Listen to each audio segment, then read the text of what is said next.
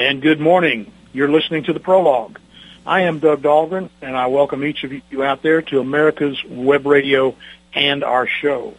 Now, each week at this time, I bring you interesting guests with books, music, or maybe just a story to tell that hopefully you'll enjoy and look into further on your own. Now, these programs are all recorded and available to you free in podcast form on the show's webpage here at americaswebradio.com. From that main page, select programs, then select Friday at 11 a.m. You'll find our show listed there. Simply scroll down to the program you would like to hear. They're listed in reverse chronological order. Click on the show you want to hear, and it'll come up and play in your computer. It's really that simple. We hope you'll tell your your friends about our program, and if you're interested in being a guest, I'd like you to reach out and contact me. I've got email at doug at americaswebradio.com, or you can use Doug at dougdahlgren.com, whichever you prefer. Just reach out, tell me a little bit about yourself. We'll get you on the schedule and get you in on the program in upcoming date. Now, our prologue today is about the guest. She's an author and a career educator. With bachelor's and master's degrees in English, she's listed in the volumes of Who's Who in Education and Who's Who in Teaching. She's a member of the Authors Guild, the Virginia Writers, and Lake Writers. Her first novel, Eagle Bait, is an award-winning novel about bullying in schools. Eagle Bait has been cited as a resource by six national anti-bullying venues, including a bibliography for students, parents and teachers on bullying, and social issues booklet. This outstanding first effort won both the New York Public Library's Books for the Teenage Award and International Reading Association's Young Adult Choice Award. Not resting on her laurels, our guest's next writing adventures have turned to the world of the cozy mystery. Her Southern Gothic style, in that she brings us the novels A Red, Red Rose and its sequel, The Haunting Beneath the Stones. Now here to tell us more about herself and her work is Virginia author Susan Coryell. Welcome to the program, Susan. How are you this morning? Thank you, Doug. I'm just fine. Well, I want to thank you again. Appreciate you coming in here this morning. Southern Gothic is a term that we've heard, but tell us a little bit more. What do you mean by cozy mystery? Well, uh, both of these books that you mentioned, Red, Red Rose and Beneath the Stones, are what we call cross-genre uh, because they do seem to cover both the cozy mystery and the Southern Gothic. Uh, cozy mystery takes place in a rural or pastoral, bucolic sort of a setting. Quirky characters that you might read about and say, oh, I know someone like that. And most of the gore and sex, if there is any, would be off stage uh, very heavily uh, leaning on the mystery. Southern Gothic then takes place, obviously, in the South. Uh, usually involves an old mansion uh, type house. Uh, the paranormal uh, may be involved, and it is involved in both of mine. And also a character that we call a grotesque, which would be someone who has some sort of anomaly, mental, physical.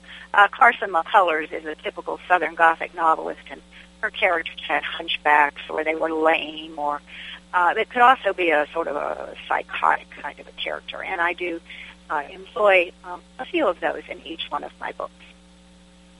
All right. So we've got a little spooky going on there. Oh, yeah. All right. Now, you and your husband live in Virginia at an area known as Smith Mountain Lake, and that's outside of Roanoke. Now, is that where you're from originally, or are you raised in that area? No, I am a, a, a native-born Virginian, and I have lived most of my life in Virginia. I was born in Fairfax County, Virginia, which is northern Virginia, which is quite different from southern Virginia. Some people consider it a different state.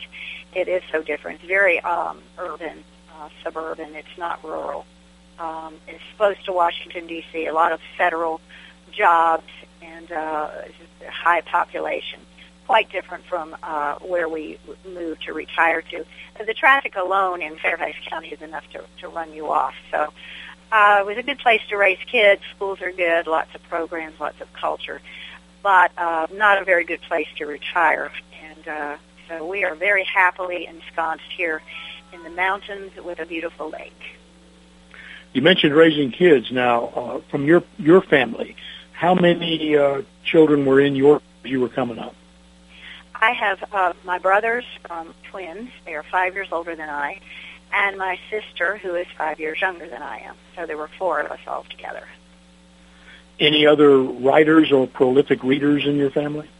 Uh, all prolific readers. Um, both of my brothers are published writers. They do write nonfiction. They're both college deans, so they publish a lot of academic stuff. Um, it's hard to read some of it, but um, I'm the only fiction writer. Now, my uh, grandfather on my mother's side was a published poet, and um, he loved uh, to write children's stories. Uh, he was actually a lawyer by uh, trade, but he just loved to write. And I, I think that writing gene carried through me and my siblings, and quite a few of our children, my brothers and mine, are writers. And um, I actually have at least one of my seven grandchildren who informed me over the summer that she intends to be a writer when she grows up, and it doesn't surprise me at all. How wonderful. All right, yeah. very good. Now, was there any one of those people that you mentioned that motivated you yourself to begin thinking about writing, or was it just a gene as you described it? To tell you the truth, Doug, I have always been a writer. Uh, my mother used to say I was born with a pencil in my hands. Um, I did strange things that writers do. Uh, I would write uh, letters to my friends instead of calling them, and I was quite incensed when they called me and did not write back.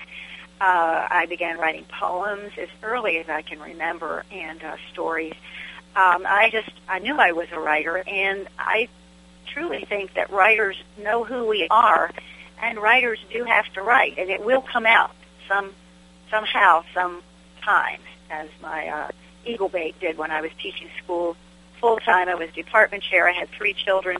My husband owned his own business. We were so busy we didn't have time to scratch our heads, and yet I decided that was a good time for me to start writing. Don't ask me why. but it comes out, and writers have to write. Well, for a writer, you've got a tremendous family background, that's for sure. Uh, you say that uh, your children and grandchildren write. What is it that uh, they write about?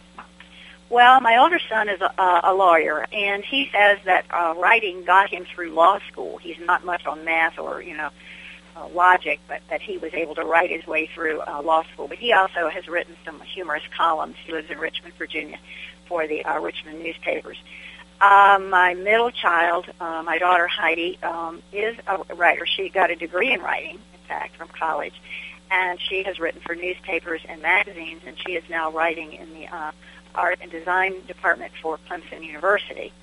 And my youngest son, Derek, um, lives in Honolulu, Hawaii, and he is a history teacher there in a private school. But he has been published in um, literary magazines. He writes beautiful poetry. And someday he's going to end up being a full-time writer. I just can feel it. Well, with your notoriety, do any of these folks ever call on you to proofread or maybe edit some of their manuscripts? Yes, they do, but in turnabout is fair play, and I I deal I, I lean on them a lot more than they lean on me. Uh, my daughter, in fact, I cited both my daughter and my daughter-in-law, the one who's married to the Hawaiian. Uh, they are both uh, excellent writers, and my daughter-in-law is a librarian, and she reads constantly. And uh, she and my daughter have just been wonderful editors for me. I do some editing for them, but they do much, much more for me. In your process, do you send them a completed manuscript, or do you send them several pages uh, just to see how things are going? I do both. Um, when I'm in the uh, composing process, I will send a couple of pages or a couple of paragraphs. Uh, but my daughter-in-law in Hawaii, um, they had had their second child, and she was on maternity leave when we were visiting them. Uh, was beneath, when I had beneath the stones in manuscript form, and she really critiqued the entire manuscript for me because she was home. Of course, I got to keep the baby, so it was a very nice trade-off. good trade-off. Yes, that's, that sounds good. Now, your publisher is Wild Rose Press Incorporated. Yes. Do they do a uh, a final edit uh, that you're allowed to, to go over, or how does that work? Oh my goodness, do they do a final edit? I have a wonderful editor. Her name is Alicia Dean. I hope she catches this broadcast. Uh, she has edited both of my books published with the Wild Rose Press. I think she sends stuff back and forth to me probably half a dozen times. Uh, she and I are both determined it's going to be perfect, and and my books really are just about perfect. There may be a typo uh, through print setting or something, but very, very, very few of those, the editing is very thorough, and I appreciate that. As a writer, I know, uh, and you may or may not agree, but editing has to be monitored because an editor can uh, accidentally change the voice or change the meaning of an entire sentence. Uh, do, do you ever have that problem with your editing?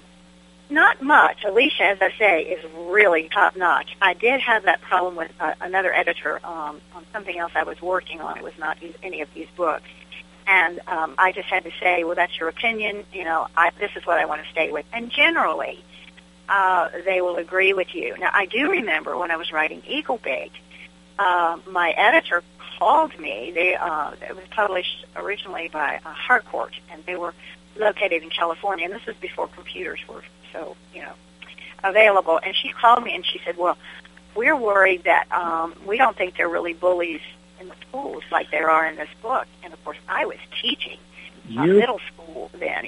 You know, middle school is the petri dish for bully germs. Let me tell you. And so uh, there was a, an edit, uh, uh, article that had been just published in the Washington Post, which was our major paper, about bullies in the schools. So I highlighted it and wrapped it up and mailed it to California. And I said they're alive and well where I live. And you know, I never heard another word about it. They didn't require me to change anything. So you do. You're right. You know, you do have to fight the battle sometimes if you know you're right. Now you were a teacher. You were a teacher for 30 years. What uh, age groups and what subject matter did you teach? I have taught everything a certified English teacher can teach. I have taught uh, reading and writing and creative writing and speech and drama. I have taught um, transitional English for kids who are not native speakers, and I have taught every possible uh, mental level from seventh graders to advanced placement literature 12th graders, and I've also taught teachers uh, and professional courses. So if, if, if an English teacher can teach it, I have taught it. and all of this, your entire career was spent in Virginia? Uh, I did teach for two years in a private school in Hawaii. Oh, wow. Okay. Uh, how would you compare your experience to what teachers are having to deal with today? I mean, briefly. I know it's a big subject, but yeah. things have gotten tough in the public schools, haven't they? They have, and I could get up on a soapbox, but I won't. But I, because I think I retired at just about the right time, I would just say that I am very much opposed to politics getting into education. If you've got good teachers with good principals, with good department chairs, um, who are curriculum uh, oriented but child knowledgeable, you should have a good system. Uh, don't overload the teacher. Don't cut there the you funding. go, folks. We're here this morning we're here. We're here with Susan Coryell, and you're listening to the prologue on America's Web Radio, and we're going to be back with more from this terrific Virginia author in just a couple of minutes.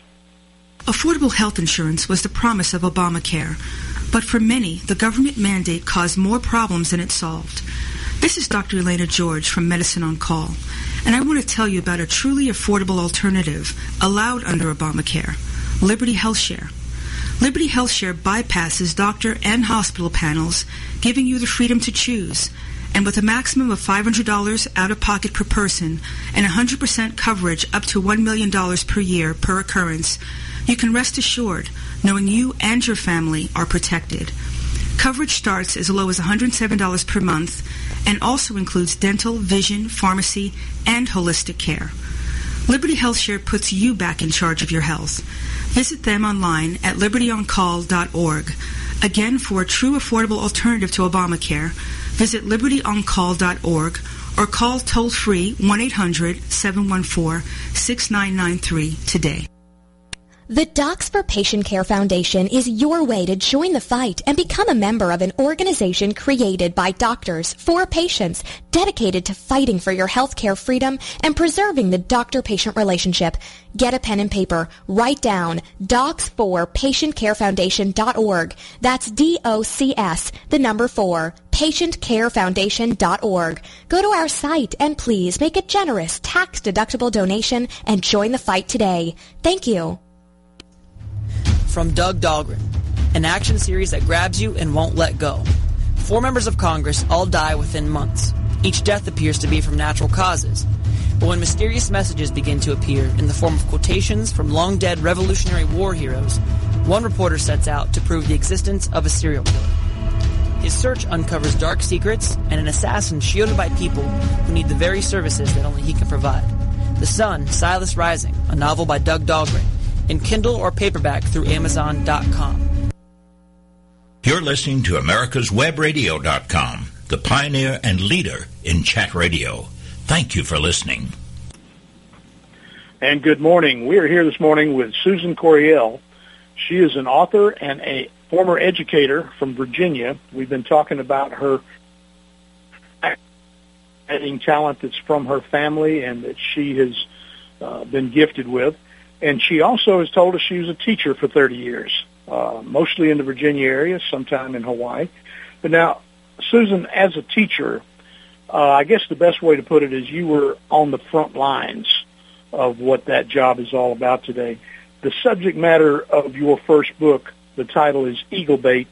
It deals with situations on those front lines. Was there a particular incident or something that you witnessed that sparked you to write about that? Well, yes. Um, I think most readers need some kind of an inspiration, and all of my books are sparked, so to speak. Uh, and I also deal very heavily in theme. And what I noticed was that some of these kids who were bullied in intermediate or middle middle school um, were able to sort of rise above it and move on, whereas others were devastated and just seemed to never get over it. And I thought, what is the difference? What makes the difference? And I came to the conclusion that it's self-esteem. And so I tried to build in into the novel some ideas, some steps that kids who are bullied can take to raise their self-esteem. And really there, there's three things. And one is to tell a, a responsible adult who will help you. And another is to try to find a mentor um, among the teachers, which is not as easy as it might sound. And the third is to find something you really, really love. And my character, Wardy Spinks, loves science. And and get good at it. Get really good at it. And you will be amazed that you will start to gather a certain uh, group around you who, who feels the same way you do or who loves the same thing you love. And that's a great way to build self-esteem. So that's kind of the theme and the uh, inspiration both for the book and quite a book it is. It's not just a run-of-the-mill book about uh, your experience in teaching. This thing okay. has with awards, as I said. Could you tell us a little bit about those awards?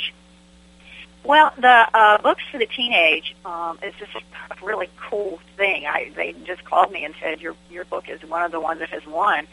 And I went up to New York to the public library, the one with the big lions on each side of the steps, and there were some other uh, young adult authors there that um, I had been reading and, and teaching to my students. So it was a thrill for me to meet these these really famous authors, and here I was with them. So that was fun. Um, and um, they just cited my book, and it, it got some publicity for that. And then the International Reading Association was my favorite award because the kids selected it uh, every year. The um, the association puts out I don't know how many titles they give kids, and they have readers. They have kid readers, and they select a certain number that um, they consider the top books. And Eagle Bait was one of them, and they actually featured the cover at that time on the front of um, the article. So um, that was very exciting. They featured my my cover was the only cover uh, for the article. So those were two really prestigious and uh, fun awards that I got for that fun is putting it mildly. For a first offering, it just really had to be exciting to have all the accolades and recognition you received for that first effort. Um, and, and it really propelled you and gave you the confidence to go into trying to write in the novel platform. and it leads us to uh, a red, red rose.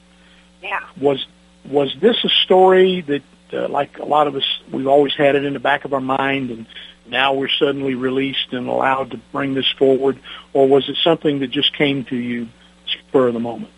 Well, it was a little bit of each. Uh, my husband was a real estate broker up in Northern Virginia, in Fairfax County, and he had listed um, this property that was rumored to be haunted. And it was a beautiful property, and I really don't like real estate. I find it very boring, to tell you the truth. But anyway, I and I rarely mingled with what he did, but I said, "Oh, I want to see that house." So he took me, and um, I did feel a little prickly, you know, but I, we never really saw or heard or felt specifically any any paranormal activity. Uh, but I thought, wow, this is um, something I could write a story about, and I never got around to writing it uh, when we lived there. But when we retired, I had a little more time on my hands, and I resurrected that that uh, inspiration and made the setting uh, Moore Mountain Lake, sort of thinly disguised Smith Mountain Lake, where I where I live, because uh, I had gotten to know uh, the area pretty well. And of course, all the characters are fiction, and most of the places are fiction, unless I specifically ask, may I use the actual name of your winery or store or whatever. Uh, but it's it's really based on where I live now, so it's a little bit of each. Doug. Well, it's a mystery. Like you yeah. said, it's got. I don't want to give the story away too much here, but tease the audience with a little bit about, or a little more about what this is about. Well, how about if I just read this little blurb on the back of the book? Okay. When Twenty is that okay?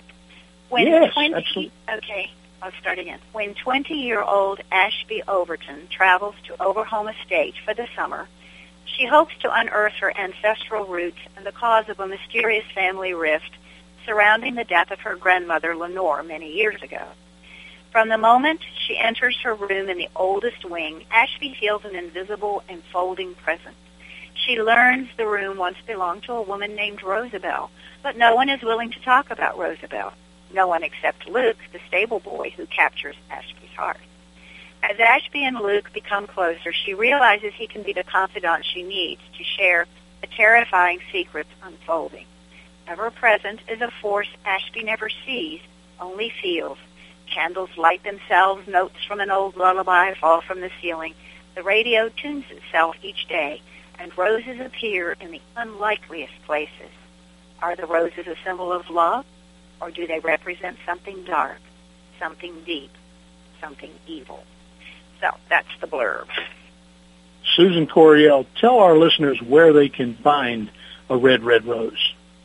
Uh, you can find all of my books on all online booksellers, and that would include Amazon, uh, Barnes and Noble, um, uh, the, the publisher, the Wild Rose Press for the, the two, the mysteries. Um, uh, but a Red Red Rose has been selected by Amazon for their Encore program uh, because it's been out there two years now, and they have they select certain well received, well reviewed books from certain publishers, and they offer um, exclusive, only in the ebook version, exclusive exclusively through Amazon, and in return for that, uh, they do promote uh, the book. So uh, that, as of September 8th, is a new release, and it will have a new cover. Uh, I like the new cover. It had to have a new cover because I have blood, just a little bit of blood on the front of the original cover, and they don't want any blood. No blood, no nudity. So um, I have a new cover for Red Red Rose, and just the ebook will be coming out September 8th through Amazon. Otherwise, you can get all my books through uh, booksellers, online booksellers. Well, now you also have a website, do you not? I do. It's www.susancoryellauthor.com, and Coryell is spelled C-O-R Y-E-L-L. That's Susan Coryell, author, altogether.com. Uh-huh. And that'll get you all the information and links and, and anything you really need to know about any of her work. Now, Southern, emphasize Southern. That implies not only a discussion of the supernatural, we expect that, but there's also regional cultural issues that are implied in your stories. Clashes between the North and the South, the values that play a part of daily lives are, are really in your story, aren't they? Absolutely. Um, and again, theme is just extremely important to me. I think it's what makes literature liter- literature. It makes uh, for valid literature, let me just say. Otherwise, if you just got plot and action, you're going to forget it because it doesn't mean anything to you. But theme is that underlying meaning is what does the author want you to take from the book? And um, certainly the South is just ripe for uh, for writers. Uh, I don't know if you've always been in the South. I've always lived in the South. Um, I know you live in Georgia. I live in Virginia, but you know, in the South, there are these long-held, heartfelt beliefs, and some of them battle with modern ideas, and it's, it's a perfect thematic clash. Um, and where I live, you do have the wealthy and the poor, and um, there's a slight middle class, perhaps, but the, a lot of the, the lake homeowners are quite, quite wealthy. I am not, but a lot of them are. And a lot of the people who grew up around here and stayed here before the lake was even formed are your good, hard-working farmers and and truck drivers, and you know, I mean, they're they're blue collar, but they're hard workers, uh, and they don't make a lot of money. They work hard for their money. So um, there's there's some clashing there um, between the locals and the Lakers, and I I do bring that out, particularly in the Red Red Rose. I think more so than Beneath the Stones. Um, so I hope I answered that question. Oh, you did. In other words, you got the the interest in those southern concerns, as you described them, about the culture and society, and, and Lord knows today we're going through another uh, round of that in a great big way. But you you effectively weave that into your story. Is is that right? I do, and especially a red red rose. Now, in Beneath the Stones, which we really haven't, you might not be ready to talk about this yet, but the theme is a bit different in Beneath the Stones. Do you want me to talk about that now, or do you want to wait until we hit that book? we we we can go there. I was just going to say that your story from a Red Red Rose does carry over uh, yes, into the new release, which is called Beneath the Stones. Yeah, and, uh, five, and uh, that takes place five years later, Beneath the Stones. So Ashby is okay. now 26. And uh, you, um, do you want a little blurb on that? Certainly. Now this Okay, is a standalone book, but but it uh, I believe you say it is a sequel, but it can be read separately. Somebody can go and grab it first if they like. Absolutely, and that was a little tricky to write. So, um, because you don't want to, you know, you don't want to give away anything that is going to spoil the be- the beginning, the first book. But on the other hand, you do want to carry on the characters and the situation and the theme. So, um, I found that that was was a bit tricky with the writing. But um, I'm now writing the third in the series, and again, you may want to talk about that later. But um, I'm having to deal with some of the same issues. But the, the blurb on the back of Beneath the Stones is uh, is this: Ashby Overton has everything to look forward to, including a promising writing career and her wedding at summer's end. But Overhome, her beloved historic family estate in Southern Virginia, is in financial peril, and it is up to Ashby to find a solution. Interfering with Ashby's plan is a dark, paranormal force that thwarts her every effort to save Overhome. Supernatural attacks emanate from an old stone cottage on the property, rumored to be a slave overseer's abode prior to the Civil War. As the violence escalates, Ashby begins to fear for her life. Who is this angry spirit, and why is his fury focused on her? Folks, we're going to see if we can't get Susan to read an actual excerpt uh, from Beneath the Stones when we come back. After From Doug Dahlgren, an action series that grabs you and won't let go. Four members of Congress all die within months. Each death appears to be from natural causes. But when mysterious messages begin to appear in the form of quotations from long dead Revolutionary War heroes, one reporter sets out to prove the existence of a serial killer. His search uncovers dark secrets and an assassin shielded by people who need the very services that only he can provide. The Sun, Silas Rising, a novel by Doug Dahlgren, in Kindle or paperback through Amazon.com. Did you miss a show that you really wanted to hear? All of our programs are available for download on americaswebradio.com and on iTunes. You can listen to your favorite programs on americaswebradio.com anytime you like. Watchdog is a term given an organization like the United States Justice Foundation, which since 1979 has been watching out and, when necessary, taking the appropriate action from testifying to litigating to protect our constitutional rights. USJF, a non-profit organization, is nationally recognized not only as a watchdog, but many in the government as well as those involved in legal cases have also called the USJF a bulldog for the tenacious approach in their presentation and proof of what is right. Find out more at www.usjf.net. Support USJF as they support you. Don't be hoodwinked by the left who wants you to believe the fairy tale that we can power America on butterflies, rainbows, and pixie dust. I'm Marita Noon. Get the truth about energy on my show, America's Voice for Energy, only on America's Web Radio. You're listening to americaswebradio.com, the pioneer and leader in chat radio. Thank you for listening. And good morning again. We're back. We're speaking this morning on the prologue here at America Show. Author Susan Coryell. We've been talking about a couple of her books, and we're just now getting into Beneath the Stones, which is uh, something that could be considered a sequel, but yet it is a standalone following uh, to a Red Red Rose. Enough for you. Just order them and read them in whatever order you like. How's that going? Now, Susan, your books are entertaining as well as enlightening. Uh, there are there are major points or themes that you offer in Beneath the Stones. You want to mention a couple of those for us? Uh, yes, um, I live in Virginia. Virginia was, uh, of course, the home of the first English colony, 1607, Jamestown.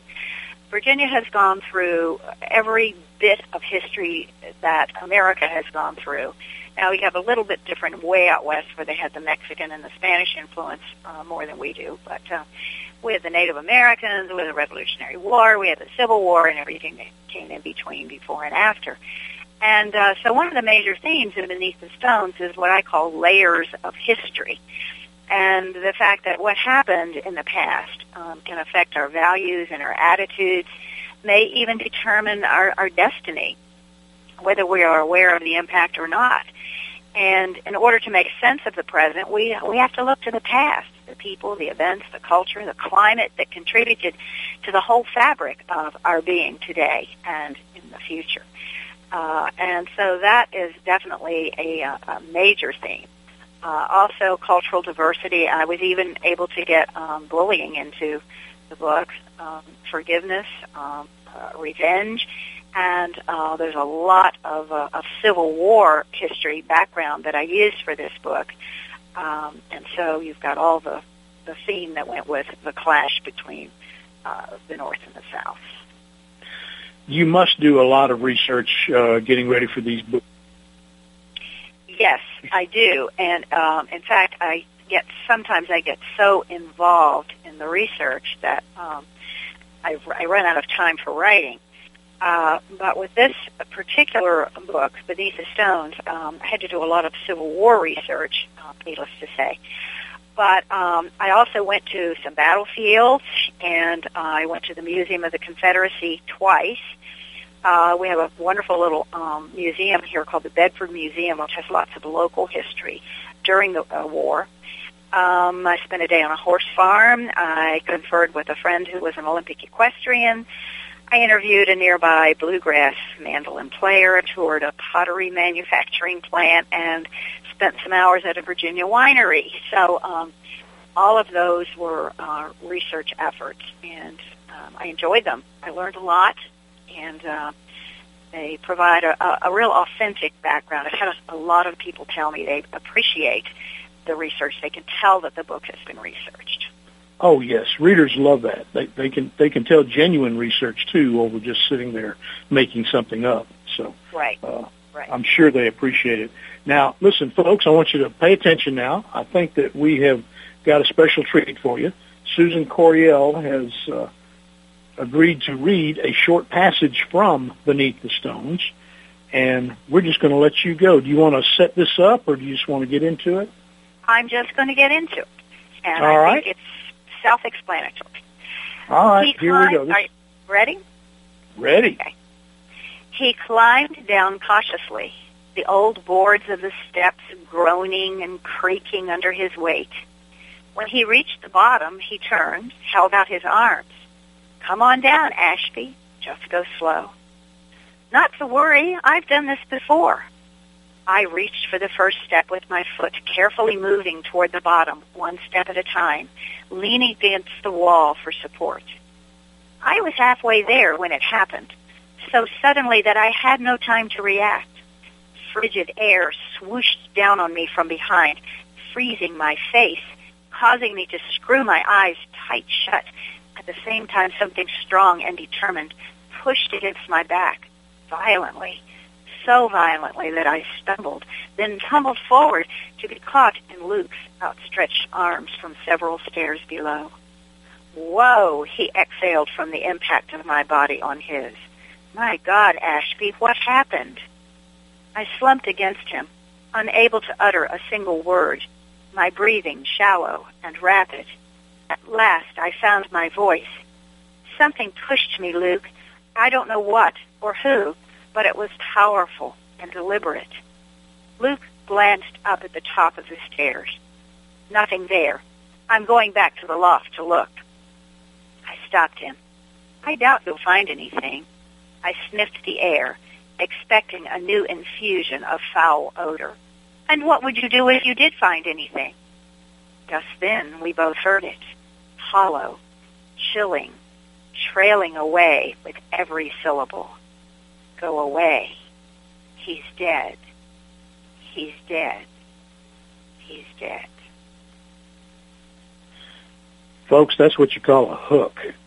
Now, if you're not interested in finding out more about this book after that, I, I don't know what. Uh, Susan, where did when did you come up with the idea for this particular story?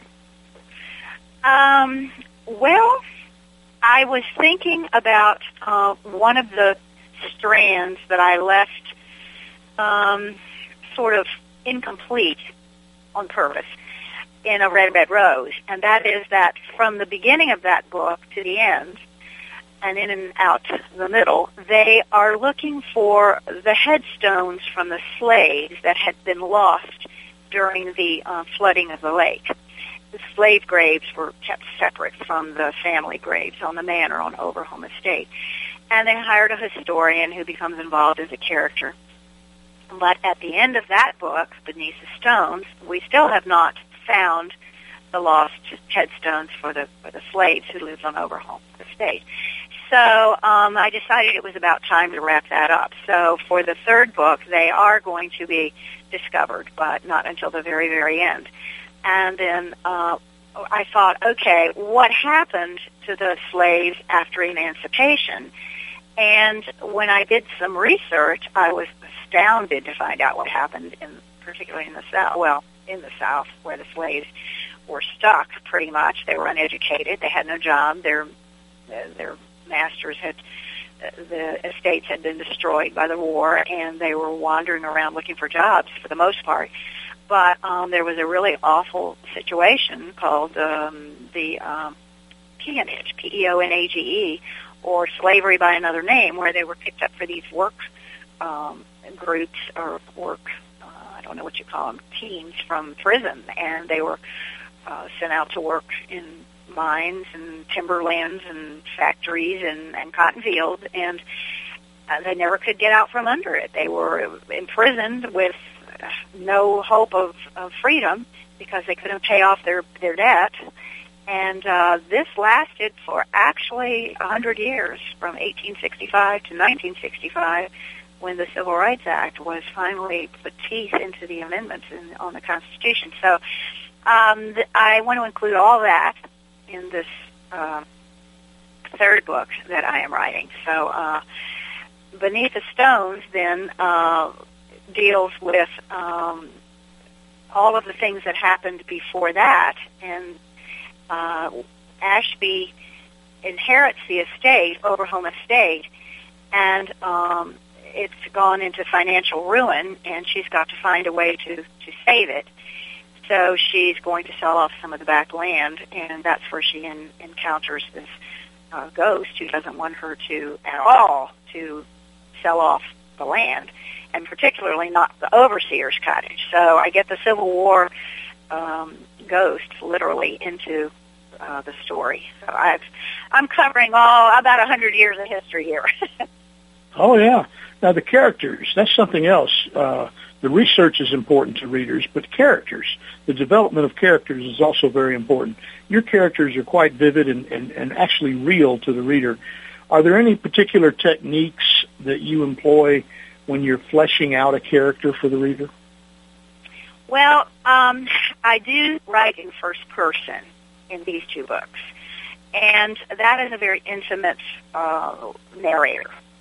Uh, you get deeply into the mind of the protagonist.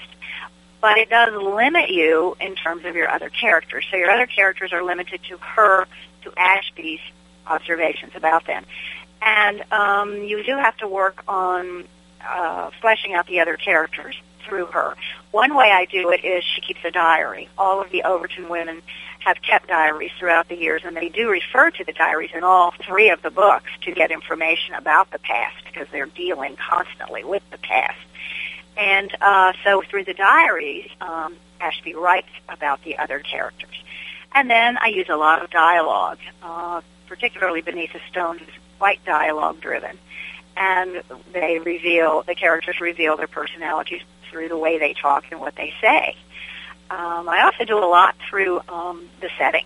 Um, you know, how do the characters react to the setting? The horses and the farm and the rural and the southern.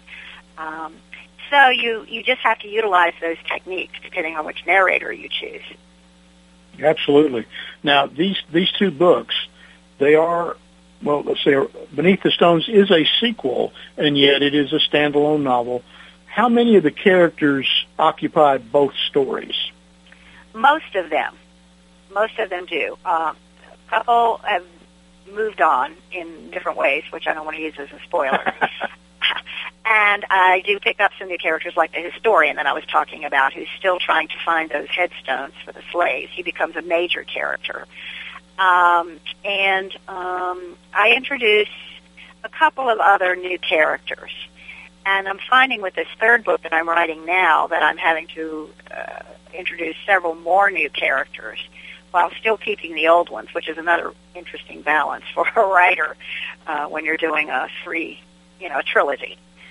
So, uh, yes, I do try to keep my major, major characters. And for the readers who who are with me or who know my my work, I always like to put some elderly characters in. They give uh, sort of a archivist uh, conscience sort of a character um, to my books. Uh, and I have one, uh, Miss Emma Colville, who's been a, a, a servant, really a housekeeper at Overhome from the very, very, very earliest years of her uh, life to do that, and she's in all three books. She maintains her. She's still alive. Let's put it that way. Very good. We are here this morning on America's Web Radio. My name is Doug Dahlgren. This show is the prologue, and we have the honor of having Susan Coryell with us this morning. She's telling us about her novels, A Red, Red Rose and Beneath the Stones. And we'll be back for more after these short messages. From Doug Dahlgren an action series that grabs you and won't let go. Four members of Congress all die within months. Each death appears to be from natural causes. But when mysterious messages begin to appear in the form of quotations from long dead Revolutionary War heroes, one reporter sets out to prove the existence of a serial killer. His search uncovers dark secrets and an assassin shielded by people who need the very services that only he can provide. The Sun, Silas Rising, a novel by Doug Dahlgren, in Kindle or paperback through Amazon.com. This is Daryl Pullis inviting you to listen to America's Homegrown Veggie Show right here every Saturday morning at 10 Eastern Time. Great guests, great tips, and valuable information about growing your own vegetables, fruits, and herbs. Understanding health insurance is becoming more challenging. If you currently have insurance, you've probably noticed that it costs more to see your doctor. And if you're able to keep your doctor, it takes longer to get an appointment. The bad news is this trend is projected to continue. Your costs will likely continue to rise, while your healthcare choice and access will continue to fall. The good news is Peachtree ENT Center has the answer to this problem. We believe in taking care of the whole patient because healing is more than writing a prescription. We are committed to working with you, and we specialize in providing affordable care for patients without insurance, those who are underinsured, and those with high deductibles or catastrophic coverage, and we offer same-day appointments. You no longer have to choose between staying healthy and paying bills because Peachtree ENT Center is where patient care counts. Whether cruising the strip in a 57 Chevy or taking the family on a vacation in a 71 Oldsmobile Vista Cruiser, you need to tune in to Classic Cars with Steve Ronaldo and Jim Weber every Saturday from 8 to 9 a.m. on americaswebradio.com. This is americaswebradio.com, the best in chat radio designed just for you. And good morning again. My name is Doug Dahlgren. You're listening to America's Web Radio, and we are the Prologue. We're here this morning with Susan Coryell. She's from Virginia, and she's bringing to us three of her novels. She's working on another. Uh, the first was actually a very well-received book about bullying in schools called Eagle Bait, and then the other two are Southern Gothic novels in the cozy uh, Red Red Rose and Beneath the Stones, and we've been having a real good time hearing about those. Uh, Susan, you set your stories, uh, Beneath the Stones and a Red Red Rose, are both set in a fictional area called Moore Mountain Lake. Now that highly uh, compares to your own personal home of Smith Mountain Lake. Tell us, tell us how those two areas compare. Well, um, they're really very similar it would be easier to tell you how they're they're not similar. I've changed the names of all of the places unless I get permission, you know, to to keep a, uh, the winery, for example, keeps its name um, because the winery people wanted their name in my book. Uh, but I, um, uh, the lake is very similar. Uh, the housing on the lake is very similar. There, I did research to make sure that there was a pre-Civil War home that was still standing after the lake was formed in the uh, early 1960s. And they flooded Three River Valley, so anything that was low lying is now under this lake, very deep lake, 200 feet deep. Uh, but anything that was high up um, could could have been saved. And indeed, I did find a home. Uh, it's actually still standing. It's not habitable, but it's still standing. And uh, so I knew that it was possible that there would be a farm, a horse farm, uh, that was historic that was still standing. So I, you know, I did the research to make sure that what I was writing was possible, um, and then I fictionalized it wherever I wanted to or wherever I felt the need to fictionalize it. So folks who are into that sort of thing could actually drive around Smith Mountain Lake and perhaps see some of the settings that you came up with for your novels. Yes, in fact, just at my yoga class a couple days ago, someone who had read my book said to me, "Oh, that tree that the wood carver used for his wood, is that the one in front of such and such a church?" And I had to laugh because I made that up. yeah, uh, and she was just so sure that it was an authentic thing that uh, she was looking for that tree. So. Would you tell our uh, our listening audience one more time? More information about your books. Um, okay, uh, you got cut off a little bit there, Doug. Did you want buy information? I'm not sure what it was. I'm sorry. Uh, just tell folks where they can find your books. Right. Okay. All of my books are at all online bookstores: Amazon, Barnes and Noble, the publisher, the Wild Rose Press. Um, but as I mentioned earlier, as of September 8th, a Red Red Rose ebook will only be available for Kindle. Uh, that's through an Amazon Encore program, and it will have a, a beautiful new cover just for Kindle.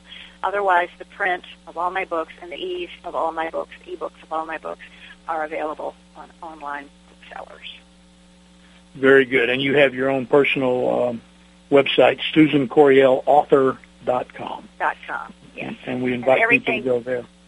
Yes, all the information is on there by link. Excellent. Everything. Now, I want to go in another little direction here and bring up a, uh, something. We always have these little interesting factoids that come up.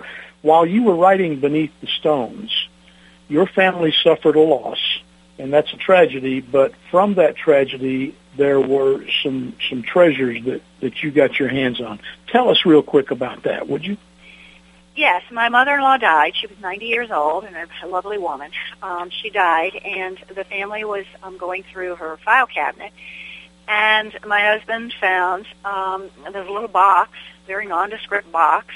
It said old letters on the front, but we didn't pay any attention to it. We took it home, and to our surprise, it contained Civil War letters written from the battlefronts of the war from a Confederate uh, relative. Ned's actually my husband's Ned's great great grandfather, who was in the Virginia 33rd Infantry, and the letters were perfectly preserved. And I was in the middle of writing Beneath the Stones, and I thought, oh my gosh, for my Civil War characters, I can use these letters. And um, I must say that they've really added to the book. It was just um, good karma is the only way I can describe it. Um, and um, if there's time, I would love to read just a little bit of one of the letters. Um, Please my do. Character, okay, my character, um, Jeb Stover in the book, um, is a dyed-in-the-wool Confederate. He actually joined the militia before the Confederacy was even formed, or the Confederate Army was formed. And um, I used this letter, which was written by Joseph Stover, uh, for Jeb Stover, my fictional character. My dear sister, you need have no fears, but that I will do my duty as a soldier. I know the importance of the errand on which I have come, and should it become my duty to do battle against the enemies of our country, I will cheerfully do my part, and I think that my conduct will be such that my family will never have cause to be ashamed of me. Now, Joseph Stover, the real fellow, great great grandfather, was a patriot. So was my character, Jeb Stover. And here's some more of the letter. It is now night, and I am sitting in my tent with my knapsack on my knees writing. Our fifer is passing away the tedious hours by playing on his flute. The soft music flows gently with mournful cadence upon the evening breeze, which reminds me of my much-loved home and the loved ones I left there. It is well calculated to awake fond memories of the past and carries one in fancy back to the scenes of his childhood. The drum is now beating for the roll call, and in half an hour the lights must be put out and everything must be quiet. At nine o'clock our camp is still. Nothing is to be heard but the chirping of crickets and the measured tread of the sentinels walking their posts. Now that is word for word from that letter. And um, I, it's they had a unique way of speaking. They, they, Yes, I've read was. some other letters from that period, and they really had a unique way of communicating, uh, especially did. in the written word. Uh, and did. that's another. Go ahead. The, another interesting thing is the flute uh, I discovered is actually um, in a case, a display case at the Museum of the Confederacy in Appomattox, Virginia. I, I just noticed it there, and it said Virginia 33rd. So I went back and I got the letter and I took it to them and I said, "Do you think it's the same flute as the one the fifer was playing in this letter?" And they went and checked the records, and ten minutes later came back and said, "Yep, that's probably it." How So- neat is that? That is That's neat. excellent. Folks uh, out there, there's a lesson from this. You need to go find Grandma's old Bible. You need to go through it. Uh, a lot of families have those great big Bibles that have been sitting underneath, you know, like a like a coffee table book for years. You need to go through that thing. Uh, there's probably letters that date back to this period in your family. Uh, we're losing these things, you know, We and, are. and these these are important documents. So there's a real lesson in that. Um, I want to I want to go back to uh, Eagle Bait for just a couple of minutes. We're getting short on time here, but the story in Eagle Bait is very much so still in demand. And I understand that you're called on to speak to groups about this from time to time. Is that correct? Yes, that's true. Um, I did a panel discussion uh, a while back here uh, at the lake, and um, I invited a high school guidance counselor, a college uh, psychology professor, a middle school vice principal, and myself, and we invited the public uh, to talk about bullying, and got a wonderful response on that. Uh, and then I'm asked occasionally to come to uh, creative writing classes or English classes or social studies classes to talk uh, about bullying. And um, I'm always happy to do so. Um, I go to writers' conferences occasionally at, at schools and uh, talk about my book. So, um, I, and also because I wrote the thing 20 years ago, I did update it. The third edition is updated with cyberbullying, and uh, the the bullies take out a Facebook page uh, against my protagonist and do the you know the text messaging, ugly messages, and because uh, I wanted to update it a little bit for the. Oh yeah, you have. Sadly, it's something that stays with us. We wish we could do away with that, the idea of bullying, but it just seems to be part of the psyche of our society. Um, how can a group or a school get in touch with you through your website if they'd yes, like you to would, come speak? Yes, that would be the best way. Get get me through okay. my website, and I'm, I'm happy to to Skype. Um, you know, I'm I'll be glad to do any uh, method of communication. Uh, if it's close by, I will travel there. But um, yes, uh, that is something I really enjoy doing. Out there, how uh, folks, the readers can keep up with you through your blog. How do they find these? Uh, my blog is www.susancoryellauthor, again, dot blogspot.com. Okay. All right. And that information is, is on the main website, I'm sure. It is. I think you can okay. just link right to it. Very good. Susan, can you think of anything that I've left out this morning, something you'd like to add to this discussion before we close? Well, one other thing is that uh, the the books, the cozy mystery Southern Gothics, are great for book clubs um, because there is theme. There's a lot to discuss. It's not a who done it. Once you know who done it, there's nothing to talk about. Uh, they are they're full of theme, and um, I do uh, present at lots of local book clubs, and I would be happy to to deal again uh, through Skype uh, with distant book clubs. So I hope that people will pick them up for that. Outstanding. Very good. Susan, I thank you so very much for coming on the show this morning. Continued great luck with, with those books and with the new work that uh, you're telling us about. We look forward to that and hope you'll come back when it's ready. Thank you very much. It's been my pleasure. Absolutely. I hope you had a good time this morning. I did.